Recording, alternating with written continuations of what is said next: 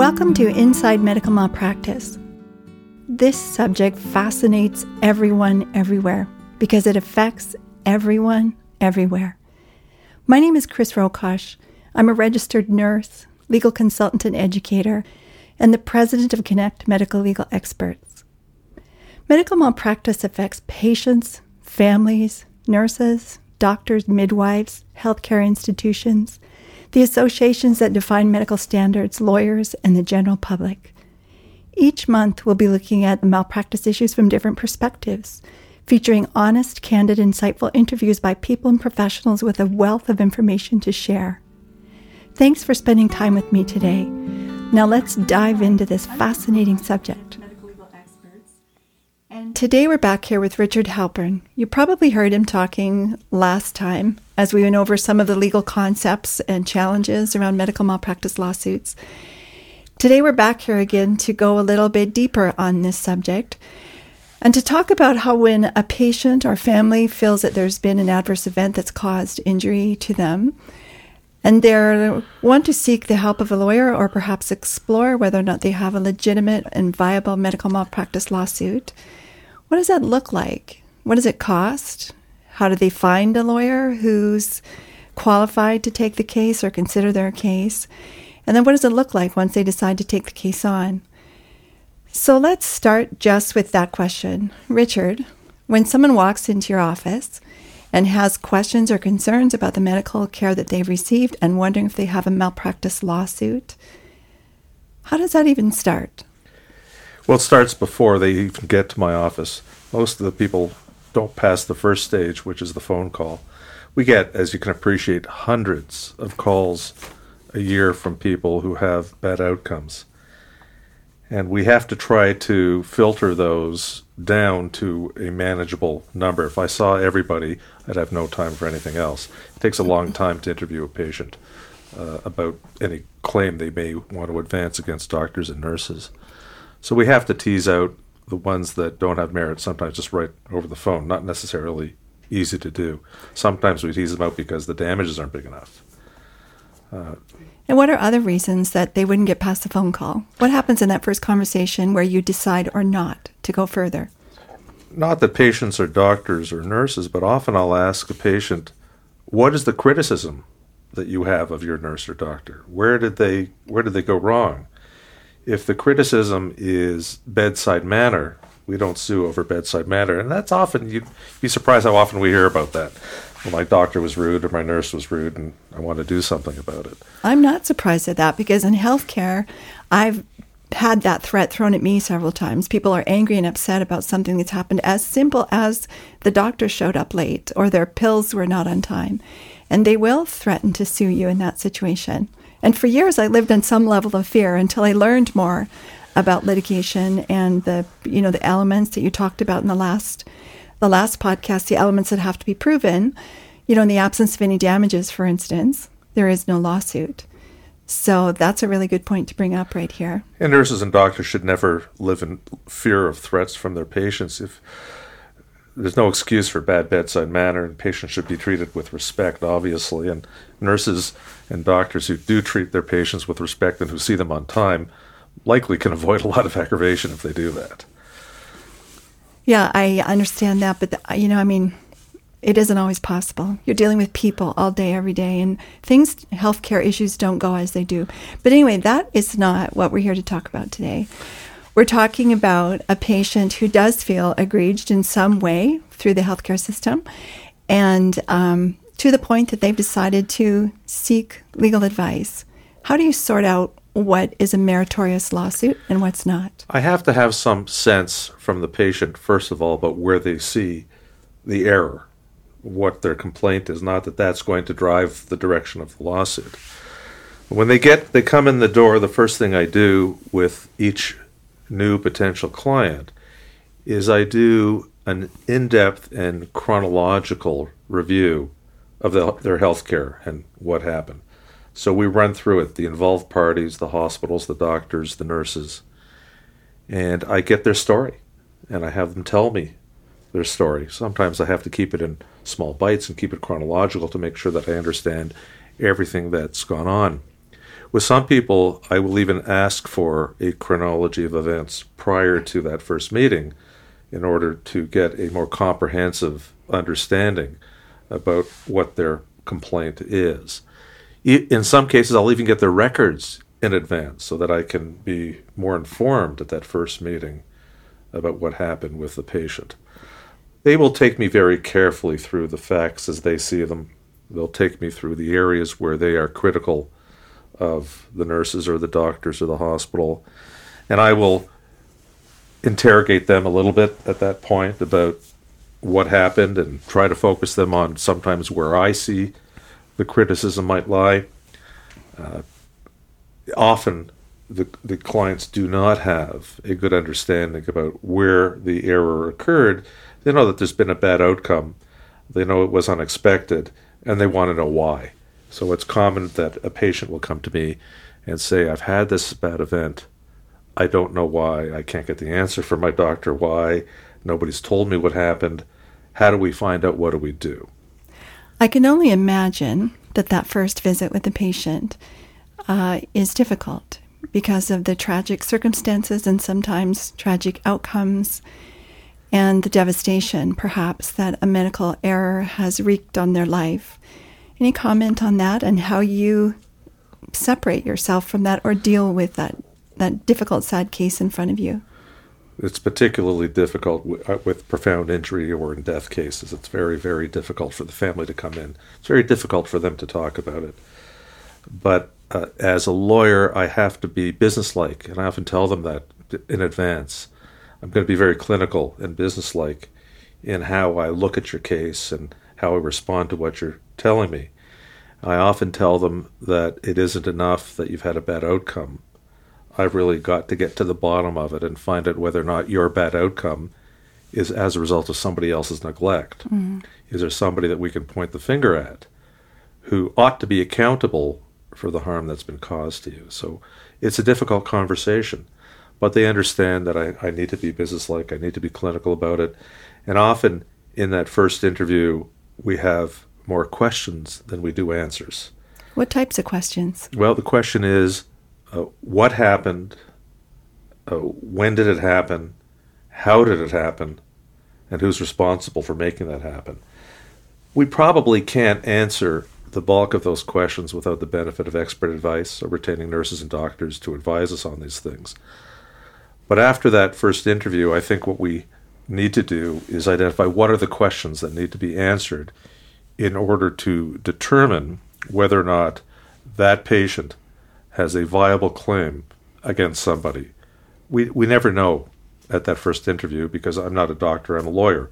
A lawyer with a lot of experience in medical matters, but I'm not a doctor. And I tell the clients that even if I express a view to them about what I think happened to them, uh, they can't rely on my view until it's backed up by appropriate medical experts.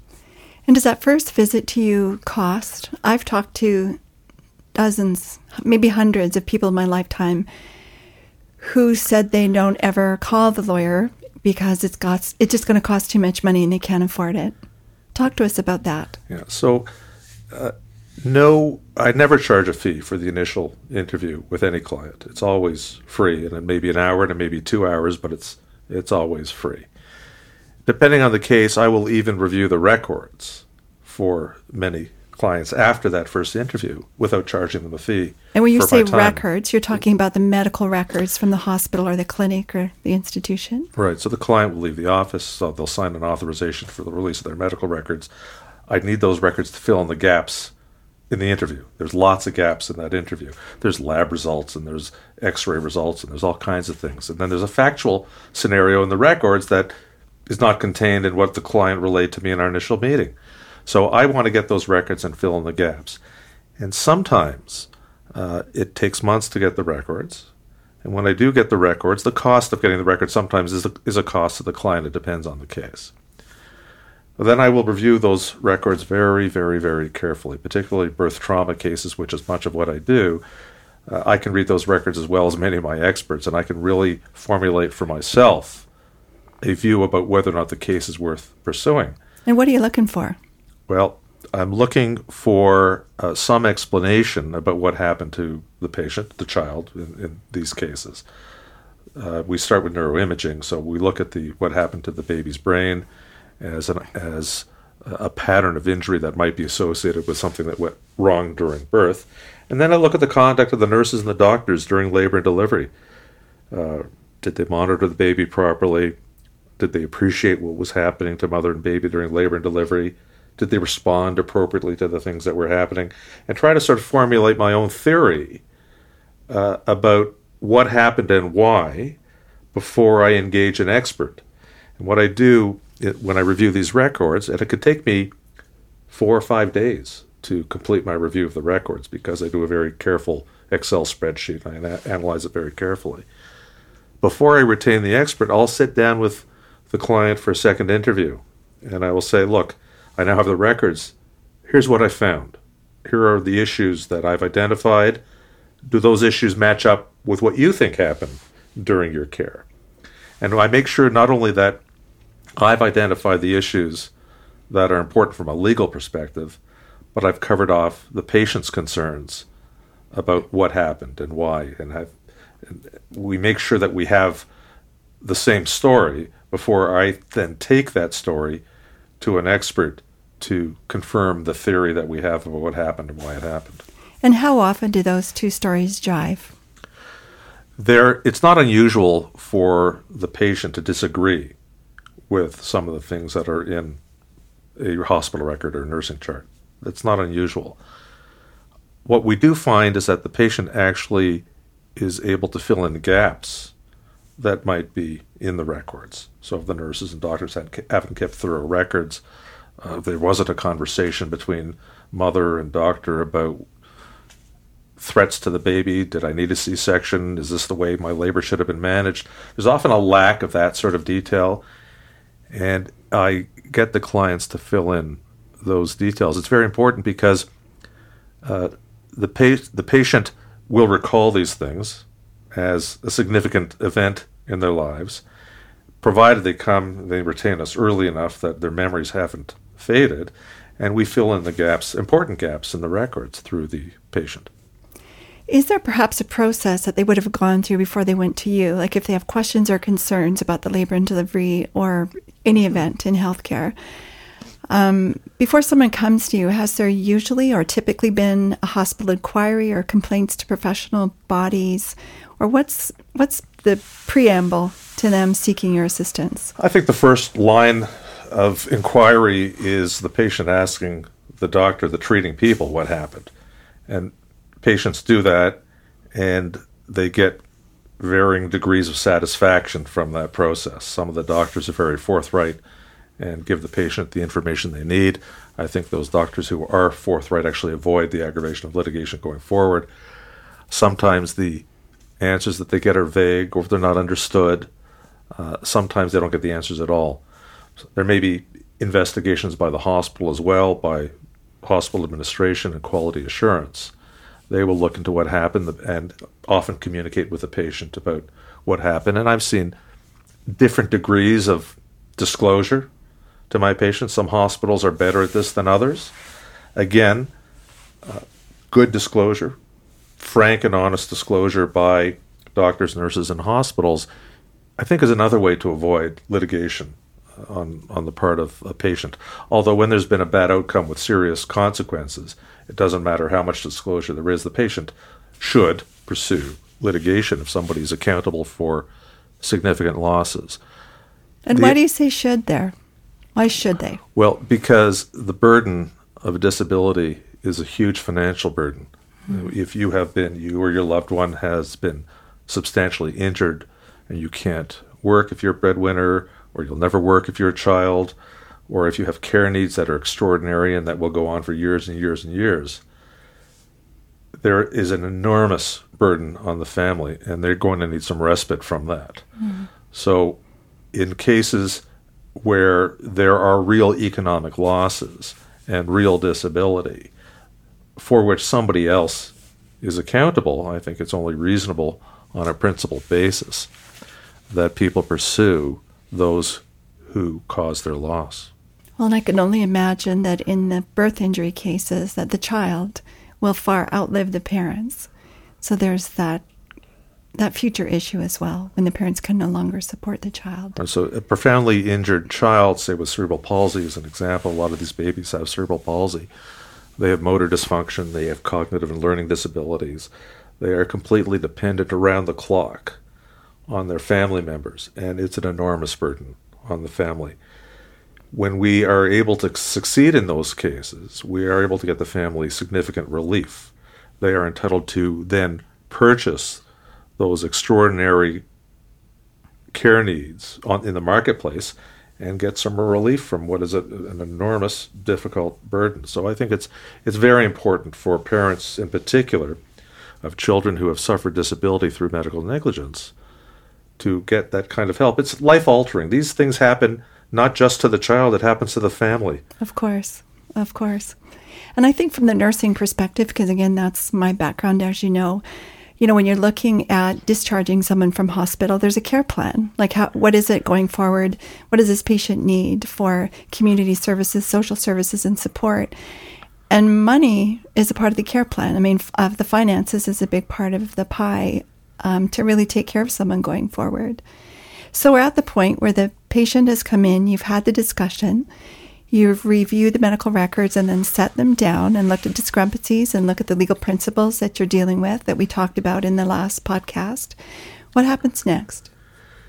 It, we then go to our experts to find out whether or not the case has merit. I always counsel other lawyers to do that kind of work very early in the piece. I do not want my client to be involved in the stress of litigation unless we know that we have a case that's worth pursuing. And the only way that we can truly be satisfied that the case is worth pursuing is if we get really quality advice from highly trained and skilled experts about the merit of the case. If my experts support my theory of the case, in other words, they agree that the care was not up to standard, if they agree that it caused the harm that my patient has suffered, then I'm happy to recommend that my client proceed with a lawsuit on the other hand, if the expert is not supportive and we are prepared to rely on that expert, that's a big if in a lot of cases because sometimes experts don't get it right. But if we're prepared to rely on that expert advice that the case isn't meritorious, I will not drag a patient through the trauma of a lawsuit that does not have merit. And I'm not, I owe it to my profession and I owe it to the administration of justice not to start cases that don't have merit. Well said. Um, back to your if the experts get it right. How do you know? I mean, you said earlier you're a lawyer, not a doctor. How do you know whether or not the experts get it right? And what do you do when you suspect that they don't? I'm a lawyer, and as a lawyer, I'm an advocate, and I'm an advocate for my clients' interests. As an advocate, I don't simply rely on doctors to tell me what happened if a patient comes in with a particular medical issue, I make sure that I'm extremely well informed about the medicine on that issue. I do my own research.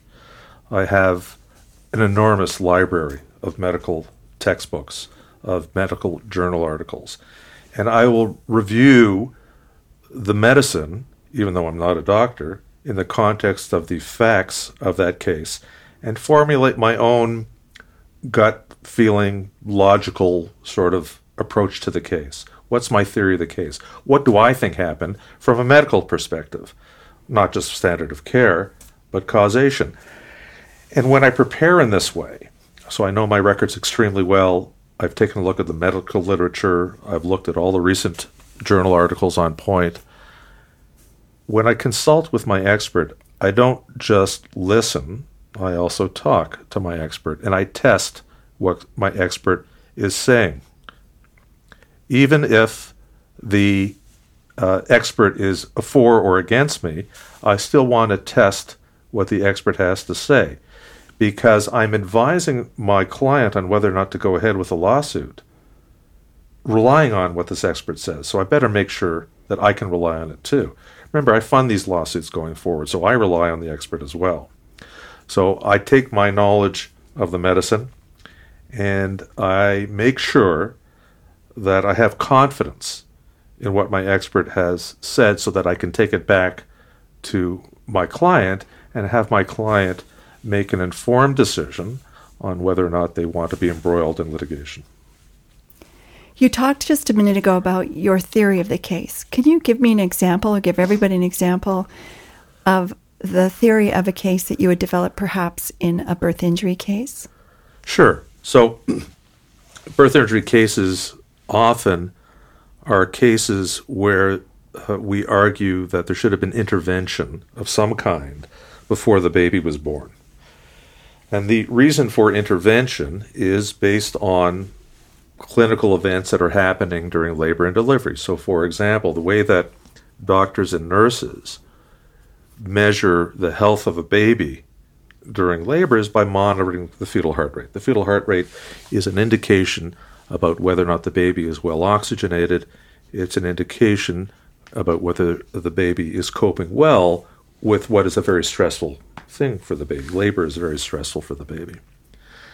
And we also look at information about uterine activity, what's happening with the contractions, are, are the, is the pattern something that the baby can tolerate? We look at all the clinical events that happen during labor that speak to fetal coping or fetal stress during labor.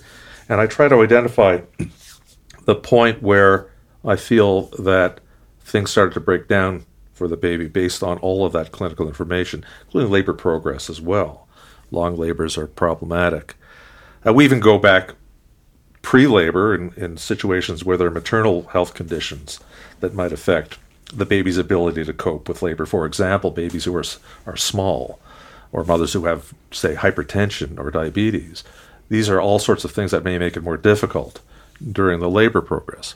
So I try to get some sense of whether or not there was an indication during labor that there might be a problem with fetal oxygenation.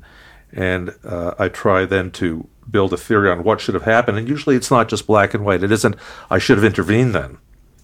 I should have delivered the baby at that point in time. That's a very difficult concept in birth trauma cases. It's more like I should have recognized that the baby was under stress and I should have taken steps to help relieve that stress. I should have turned off oxytocin, which is a drug that increases the intensity of contractions. I'm now speaking as the nurse. I should have I should have given the mother oxygen. I should have stopped the mother from pushing and allowed the baby to recover. There's all kinds of things that we can do to preserve fetal well being during labor, and I have to see whether those things were done.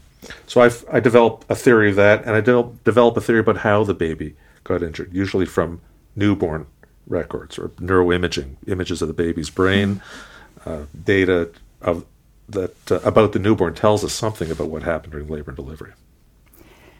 So you've got a good sense now. At this point, you've reviewed the records in, in detail and talked to the family. Um, what else, uh, or what other steps do you take or considerations are there before you decide? You've had your experts weigh in and decided if they're credible or not, or if you're going to go with the information they've given you. What other steps are you before are there to go before you actually file a claim, which we'll talk about in the next podcast, the steps in the process of a lawsuit. But what's the rest of your decision making process before you go forward? Provided I believe the damage is to be sufficient to justify the expense of a lawsuit, when I have a encouraging expert report in hand, or two or three, usually it's more than one, when I have that report in hand that suggests to me that the case has merit, it's worth pursuing, I then sit down with my client. We have a lengthy discussion about that report, about what the expert has to say, about my feelings about the chances of success in the case. I explain the process that my client is going to have to go through, how long it's going to take to get it done, and then I ask for my client's instructions to proceed, and we mm. start a mm. lawsuit.